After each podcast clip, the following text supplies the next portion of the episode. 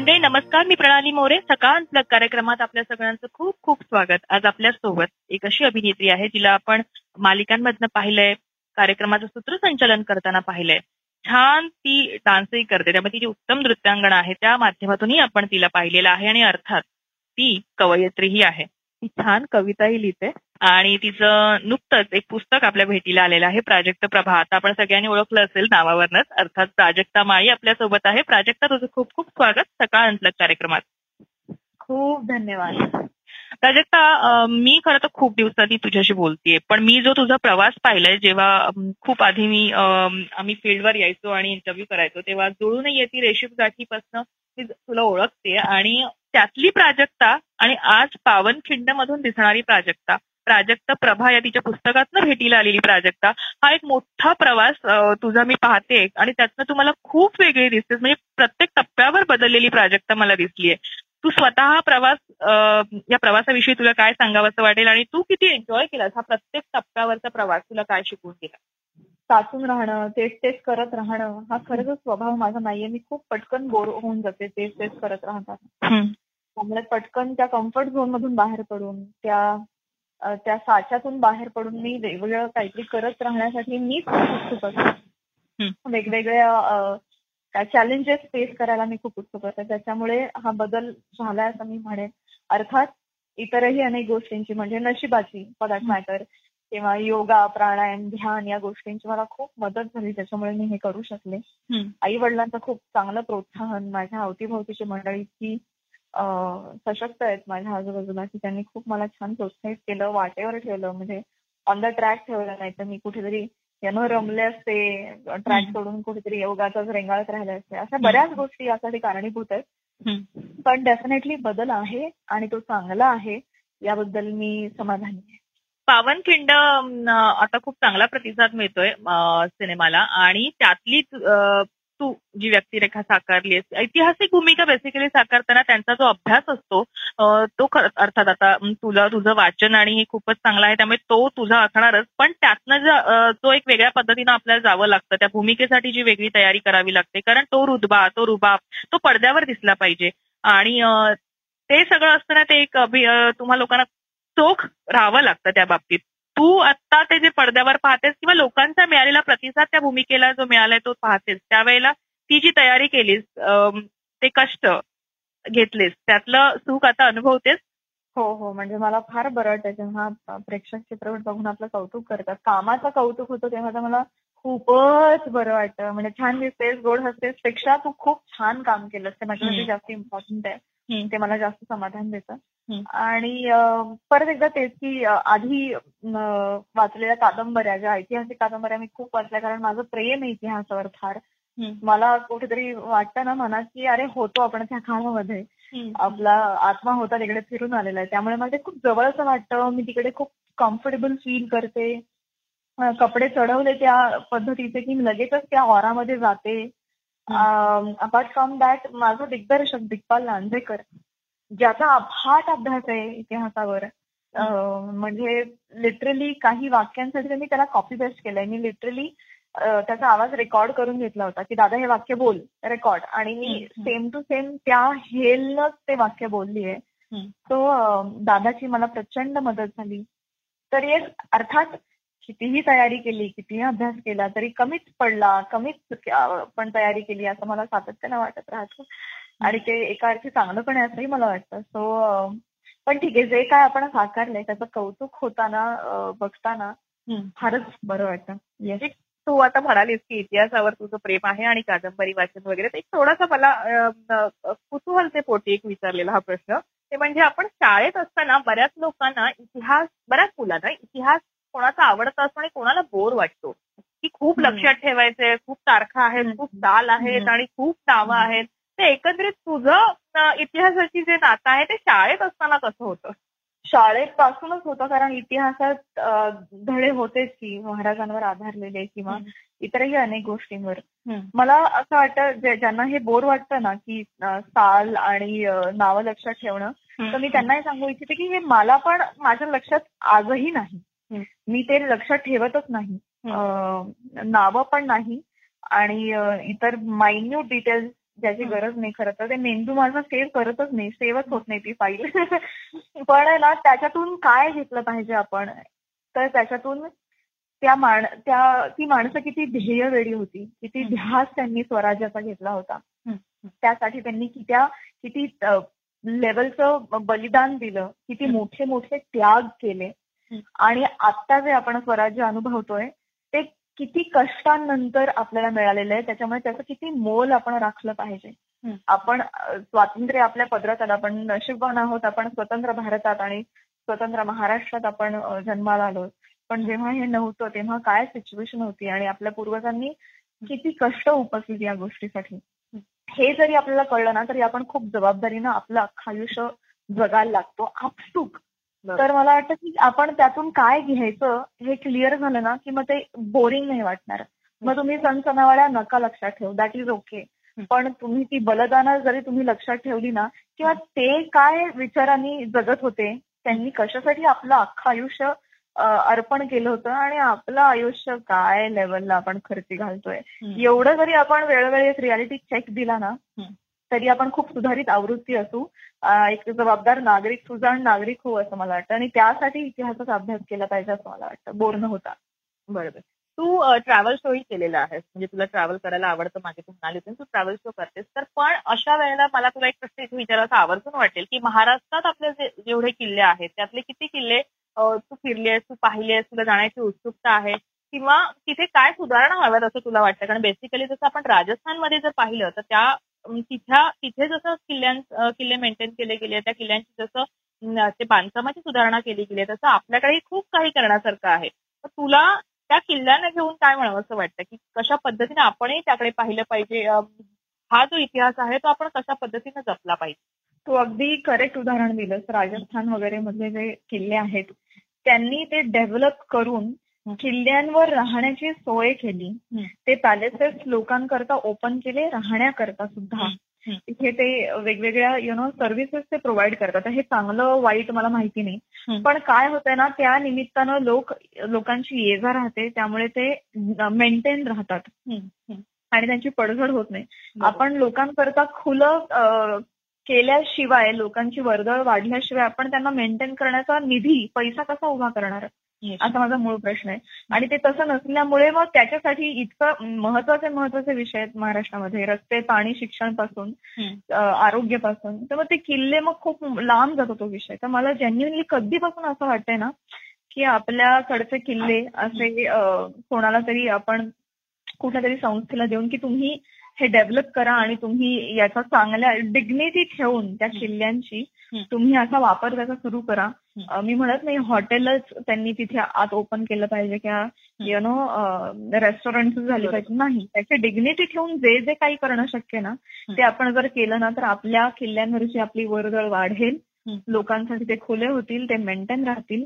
आणि मुळात पुढच्या जनरेशन पर्यंत जे वाचन वगैरे या गोष्टींकडे वळतील की नाही अशी शंका वाटते त्यांना त्या निमित्तानं काहीतरी त्यांच्या मनात इतिहास जागा राहील. बरोबर तू पुण्यात वाढलेली आहेस शिकली आहेस तिथे आणि पुण्यामध्ये शनिवार वाडा आणि अर्थात तिथे इतिहास म्हणजे पुण्यात ठासून भरलेला आहे जागोजागी. हो, तर तू तिथे शनिवार वाडा किंवा अशी ऐतिहासिक जी ठिकाणं आहेत तिथे किती एन्जॉय करायची? जेव्हा पुण्यात असायची सेवा किंवा जातेच सेवा तुला खास आवर्जून वाटतात पुण्यात ही ठिकाणं ही इतिहासाची ठिकाणं शनिवार वाडाने एक उदाहरण दिलं पण तुला जास्त माहिती असेल की कशा पद्धतीनं तू तिथे गेल्यावर आधी फिरायचीस आणि तिथल्या काही आठवणी तुला आवर्जून वाटतात की ते जायचे आणि हो. इथे शेअर मला खूप मी खूप मी म्हंटल ना मी त्या काळात होऊन गेले असं मला खूप वाटतं. त्यामुळे मी खूप तिथे एन्जॉय करते. म्हणजे काही न करता नुसतं बसून राहणं सुद्धा मला खूप आनंद देतं. आणि काहीतरी शांती देतं मनाला. तर तसं शनिवार वाड्यावर तर आम्ही महोत्सव वगैरे शनिवार वाडा महोत्सव मी सलग पाच सहा वर्ष मी परफॉर्म केलंय. खूप कार्यक्रम मी शनिवार वाड्यावर यु नो ऍज अ प्रेक्षक म्हणून सुद्धा मी पाहिलेले आहेत. त्याचप्रमाणे लाल महाल किंवा विश्रामबाग वाडा म्हण केळकर संग्रहालय म्हण किंवा फॉर दॅट मॅटर सारस बाग सारस तळ्यातला गणपती म्हण किंवा पर्वती टेकडी म्हण मी पर्वती टेकडीला समांतर जी टेकडी आहे तळसाई टेकडीवर मी राहते त्यामुळे मला रोज जाता येताना मला पर्वती टेकडी दिसते. तिथे यु नो जा ये करणं म्हण अशा अनेक ऐतिहासिक ठिकाणी ज्या आता तितक्या जरी जतन झालेल्या नसतील तरी देखील तिथे जाणं मला फार आवडतं. आणि काय त्याच्यामुळे वारंवार मला एक इतिहासाची एक जाणीव जागृत होते की आपल्या पूर्वजांनी हे करून ठेवलं आपल्या पूर्वजांनी हे करून ठेवलं. हे बरं आहे त्या निमित्ताने होत आहे एक असा प्रश्न आता आपण बरंच रिलेटेड पावनखिंड आणि इतिहास असं बोलतो पण मला इथे आता प्राजक्त प्रभा विषयी म्हणायचं तू जसं म्हणाली होतीस मी तुझा कार्यक्रम पाहिलेला तो की मी काही कवयित्री नाही. मला जसं सुचत गेलं मी लिहित गेले लिहिण्याची आवड आधीपासून होती आणि आईने फटके दिले होते. ती एक तुझी डायरी वाचून आणि त्यातनं सगळं पुढे घडत गेलं. पण हे जे असतं ना कनेक्शन लिहिणं ते मुळात ते असावं लागतं. ते असं ती जी कला आहे ती पटकन तुम्हाला सुचलं आणि लिहिलं असं नाही. ते कदाचित तुझ्यामध्ये कुठेतरी आतमध्ये असणार आणि ती डेव्हलप केली तुला काय वाटतं? तुझं लिखाण कसं मग बदलत गेलं? खरं तर आहे ना लिखाण करायचं आहे म्हणून मी कधी लिखाण केलं नाही सुचलो आणि याची नोंद असली पाहिजे. वयाच्या साठीला आपण पंचवीशीत काय लिहिलंय हे वाचताना किती मज्जा येईल. कारण मी जेव्हा डायऱ्या लिहायला लागले रोजनिशी तेव्हा मला मागची पानं उलगडताना मला जाम मज्जा यायची की आणि असंही वाटायचं की अरे आपल्याला हे तीन वर्षांपूर्वीच हे कळलेलं होतं आणि आपण बाय द टाइम परत मध्ये विसरलो आणि आपल्याला पुन्हा तोच धडा शिकायला मिळतोय आता आयुष्यात. असं माझं खूपदा झालं. किंवा मागे जाऊन वाचताना ते प्रसंग वाचताना मला इतकं इतका आनंद इतकी मज्जा वाटली होती. तर त्यामुळे मनात येणारे विचार मग तो कुठलाही असो ती लिहून ठेवण्याची मला सवय लागायला लागली. त्यातून खरं तर माझं आहे ना रोजनिशी व्यतिरिक्त लिखाण सुरू झालं. म्हणजे मनात येणारा विचार आपल्या भल्यासाठी वाटणाऱ्या आपल्याला वाटणाऱ्या गोष्टी लिहून ठेवा. आपल्याला गोष्टी म्हणजे निश्चय करून या करायच्या नाहीयेत लिहून ठेवा. आपल्याला न पटलेले विचार लोकांचे जे आपण कधीच अंगीकारायचे नाहीत लिहून ठेवा. अशा गोष्टी मला लिहायची सवय लागली. त्यातून कधी कधी त्यांची कविता झाली. कधी कधी वेगळंच काहीतरी त्याच्यातून साकारलं गेलं. तर आय थिंक ते नॅचरली झालं. खूपच नैसर्गिकरित्या झालं आणि ते होतंय. आणि ते मी तेवढंच ठेवेन पण जेवढं नैसर्गिकरित्या होईल तेवढंच ते राहील कदाचित. आता मी खूप अभिनेत्री म्हणून आयुष्य जगण्यासाठी उत्सुक आहे. म्हणजे तेवढंच आपण आता इकडे तिकडे वाट न बदलता अभिनेत्री म्हणून आपली वाटचाल अजून स्ट्रॉंग करूया अशा भावना आहेत सध्या मनात. पण मला आता इथे असं वाटतं की तू जसं त्या कार्यक्रमात पण म्हणाली होतीस की खूप गोष्टींनी म्हणजे ज्यांनी दुःख दिलं ज्यांनी जखमा दिल्या त्यातनं तू घडलीस आणि त्यातनं तू स्ट्रॉंग झालीस. आणि तू आता इथे तू म्हणालीस की नैसर्गिकरित्या जे होतंय ते मला करायचं आहे. पण असं असतं ना की असे जे अनुभव आपल्या गाठी असतात आणि ते नॅचरली आपण आपल्याकडनं कदाचित चांगलं लिहिलं जाऊ शकतं या सगळ्या अनुभवांमधनं. तर आता कुठे इतके वेगवेगळे प्लॅटफॉर्म्स आहेत ओटीटी आहे म्हणजे खूप आहे. तर तुला एक लेखकाच्या ह्याच्यातनं हा प्रवास करायला आवडेल? कारण जी तुझी नॅचरल तू म्हणतेस की सुचणं ही प्रोसेस अशीच राहू दे माझ्याकडनं अशीच होऊ दे. आणि एवढा मोठा अनुभव आहे त्याच्यातनंच एखादं काही सुचलं तर तुझा तो नवीन प्रवास सुरू झालेला पाहायला मिळेल अशा वेगळ्या प्लॅटफॉर्मवर डेफिनेटली मला हे वाटतं की आपण अजून लिहिलं पाहिजे. आणि सुटतं पण बरेचदा की हे हे करूया ते करूया ते झालं पाहिजे. हे समाजाला आपण सांगितलं पाहिजे हा बदल घडून आणला पाहिजे असं मला खूप वाटतं.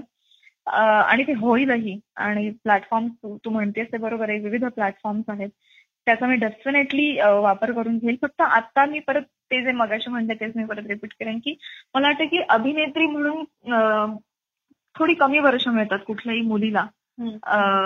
कारण तुमचा चेहरा तुम्ही व्हिज्युअल मीडियममध्ये आहात. त्याच्यामुळे मुलांपेक्षा मुलींना कमी वेळ मिळतो. ऍज अ हिरोईन म्हणून यु नो त्या इंडस्ट्रीमध्ये राहण्याकरता. तशी ऍज अन ऍक्टर म्हणून तर मी मरेपर्यंत राहील तो मुद्दा नाही. हिरोईन म्हणूनचा कालावधी कमी असल्या कारणाने मी हे जाणीवपूर्वक काही डिसिजन घेते आयुष्यातली.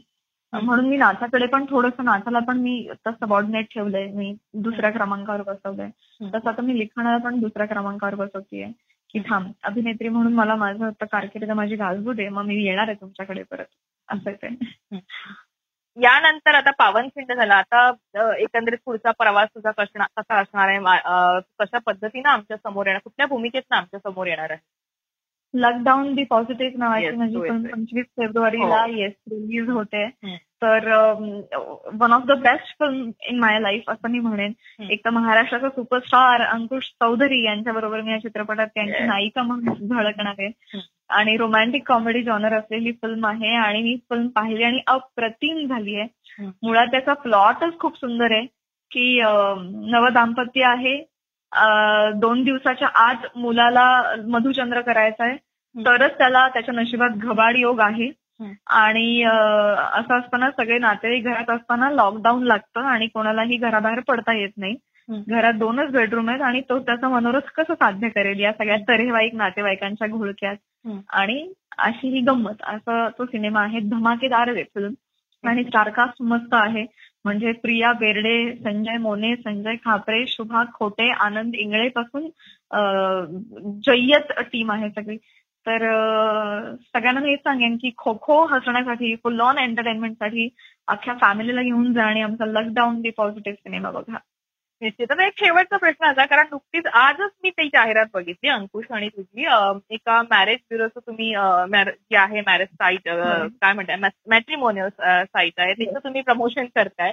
तर प्राजक्ता जर लग्नाचा विचार करेल तर अशा एखाद्या साईटवर आपलं नाव रजिस्टर करेल की कसं करेल? तिचं लग्नाचं एकत्रित हे कसं आहे? कारण तुझं नेमकं मत काय आहे अशा पद्धतीनं लग्न जुळवण्याला? आईने ऑलरेडी हा उद्योग करून झालेला आहे आयुष्यात एकदा. आणि तो साफ तोंडार आपडलेला आहे. सो मी तिला खूप आधीपासून म्हणत होते की ऐक मी लग्न करेन तर आय थिंक मी प्रेमात पडून केलं पाहिजे. मन जुळली पाहिजे या लेवलला मी आहे. आय क्यू ई क्यू हे जुळल्याशिवाय व्हायचं नाही ते.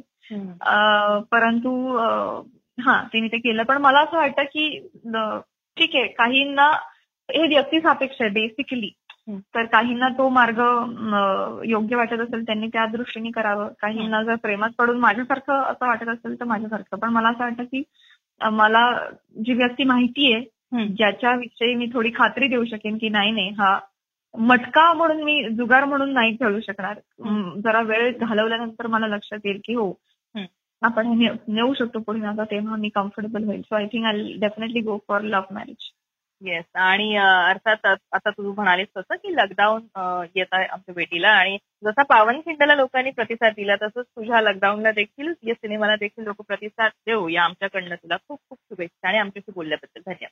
खूप धन्यवाद. नक्की बघा पावनखिंडही पाहायला नसेल ज्यांनी त्यांनी जरूर बघा. अजूनही तो चित्रपटगृहांमध्ये आहे आणि तो असणार आहे आणखी काही दिवस.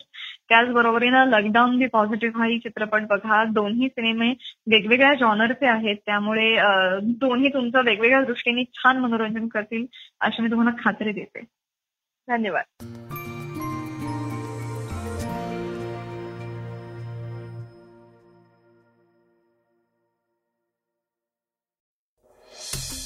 वाचा बघा आणि आता ऐका आणखी बातम्या. ई सकाळ डॉट कॉम वर. तुम्ही हा पॉडकास्ट ई सकाळच्या वेबसाईट आणि ऍप वर सुद्धा ऐकू शकता. विसरू नका या पॉडकास्टला आपल्या आवडीच्या पॉडकास्ट ऍप वर सबस्क्राईब किंवा फॉलो करायला.